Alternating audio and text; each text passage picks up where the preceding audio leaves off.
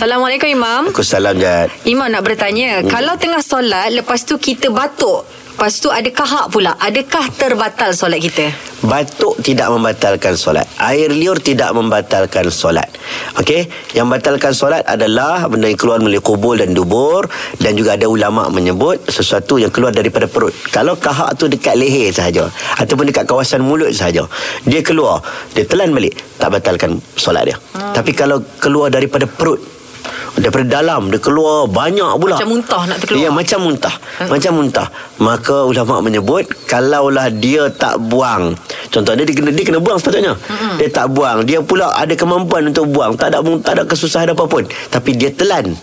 Bila dia telan, batal solat dia. Ini dalam mazhab syafi'i. Sebab itu bila Nabi SAW nak keluar kahak, Nabi dia tak tahu kita nak buang kat mana. Kadang-kadang kita buang di mana, kadang-kadang kita letak sapu tangan, ada orang tak letak sapu tangan. Maka gunakan kain di lengan, lengan baju kita lah. Memang nampak kotor sikit, daripada kita batalkan kita punya solat, dan kita tak mengontorkan orang lain. Jadi kalau dalam keadaan masjid sebagai contoh, kapet tak boleh nak ludah, dalam masjid takkan nak ludah. Kalau dekat tepi tingkap rumah kita tak apa, boleh ludah. Tapi dalam masjid atas kapet, maka apa tindakan kita? Kita ludah dekat kita punya poket ataupun dekat kain kita, kalau kahak tu kahak yang datang daripada perut yang begitu banyak. Kalau dalam mulut tak ada masalah, kahak yang sikit-sikit dia kan, air liur yang sikit-sikit tak batalkan kita punya solat. Allah. Baik, terima kasih, Imam.